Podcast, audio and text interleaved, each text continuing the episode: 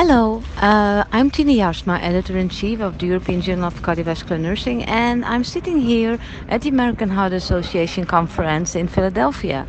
And I'm here with Professor Strömberg, who is also an editor of the journal, and we have been enjoying one of the sessions here on the Nursing Awards. So, Anna, first about the Katharine Lembright Award, who that uh, went to uh, Dr. Terry Lennie. Uh, why did he get the award? Well, it was a, a very uh, well-deserved award.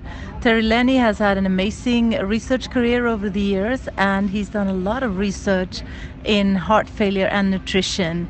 And a, a lot of the knowledge that we actually have on uh, a more patient-centered uh, nutritional aspect has been done by, by Dr. Terry Lennie. So uh, it was amazing to listen to him and see this uh, very good overview uh, that he gave of uh, his work in nutrition and heart failure. And he's also been involved in position papers on nutrition and heart failure. Great. Yeah, really very deserved, Dr. Lennie. Um, and then the session went on, and we had another award in the nursing awards. And uh, one of the awards is the Marta Hill New, new Career uh, Researcher. Uh, we had several contestants. So, can you tell me which was the first one?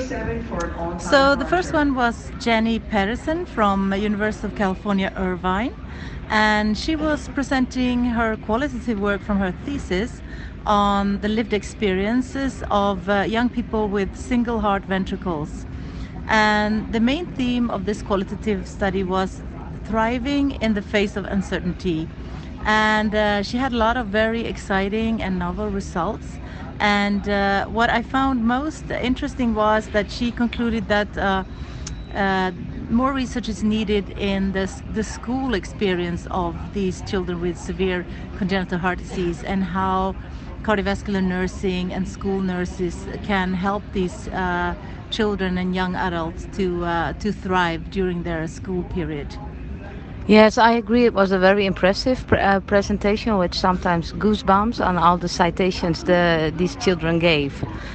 So then we had a second contester, and uh, th this person came, I think, from UCLA. She was, uh, who was it again?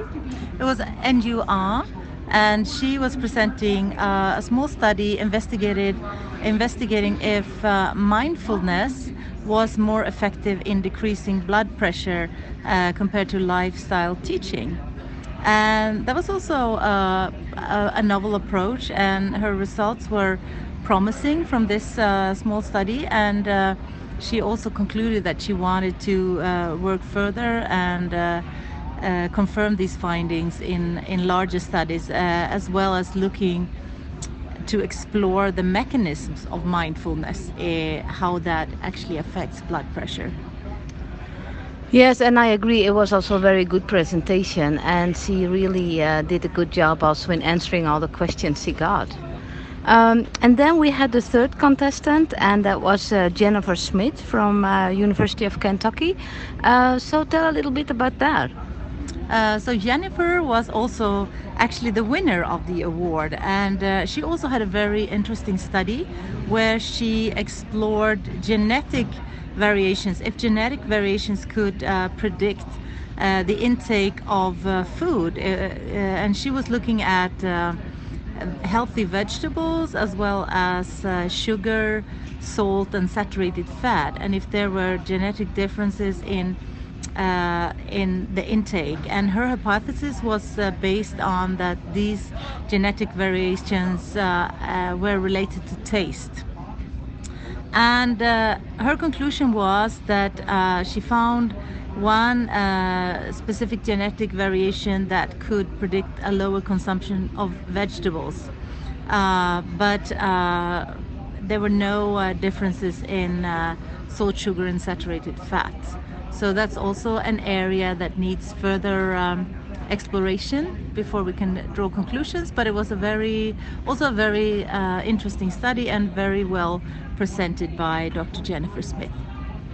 Yeah, so uh, congratulations go out to the University of Kentucky team, the Rich Heart team that had uh, uh, two very good uh, uh, awards from this uh, American Heart Association conference.